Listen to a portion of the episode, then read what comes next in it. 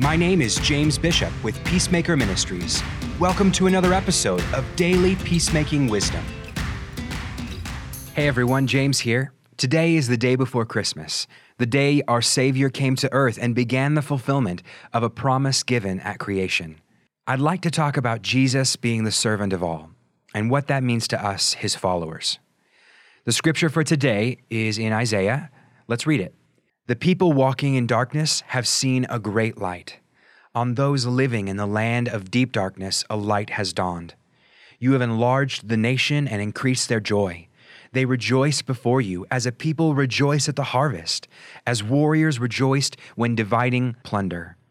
For as in the day of Midian's defeat, you have shattered the yoke that burdens them, the bar across their shoulders, the rod of their oppressor. Every warrior's boot used in battle and every garment rolled in blood will be destined for burning, will be fuel for the fire.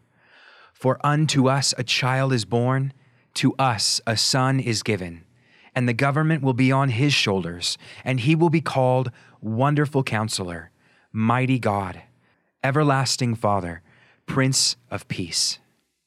For thousands of years, the promise of Christ was just that a promise yet to be fulfilled.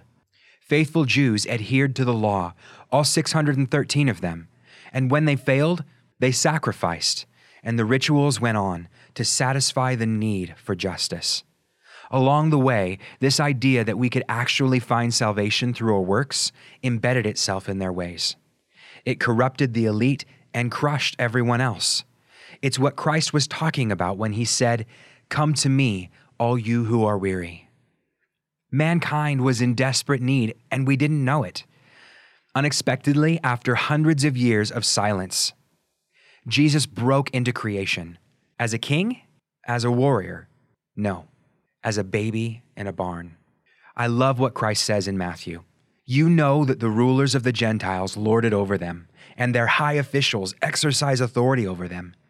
Not so with you. Instead, whoever wants to become great among you must be your servant, and whoever wants to be first must be your slave.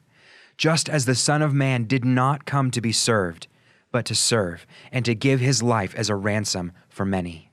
Christ came to be the servant of all servants, giving his life.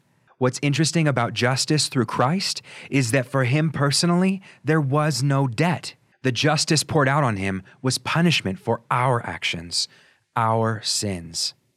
When we're in conflict and we want an injustice fixed, how can we be like Christ in that situation? How can we die to our flesh, forgive our enemies, embrace our own cross?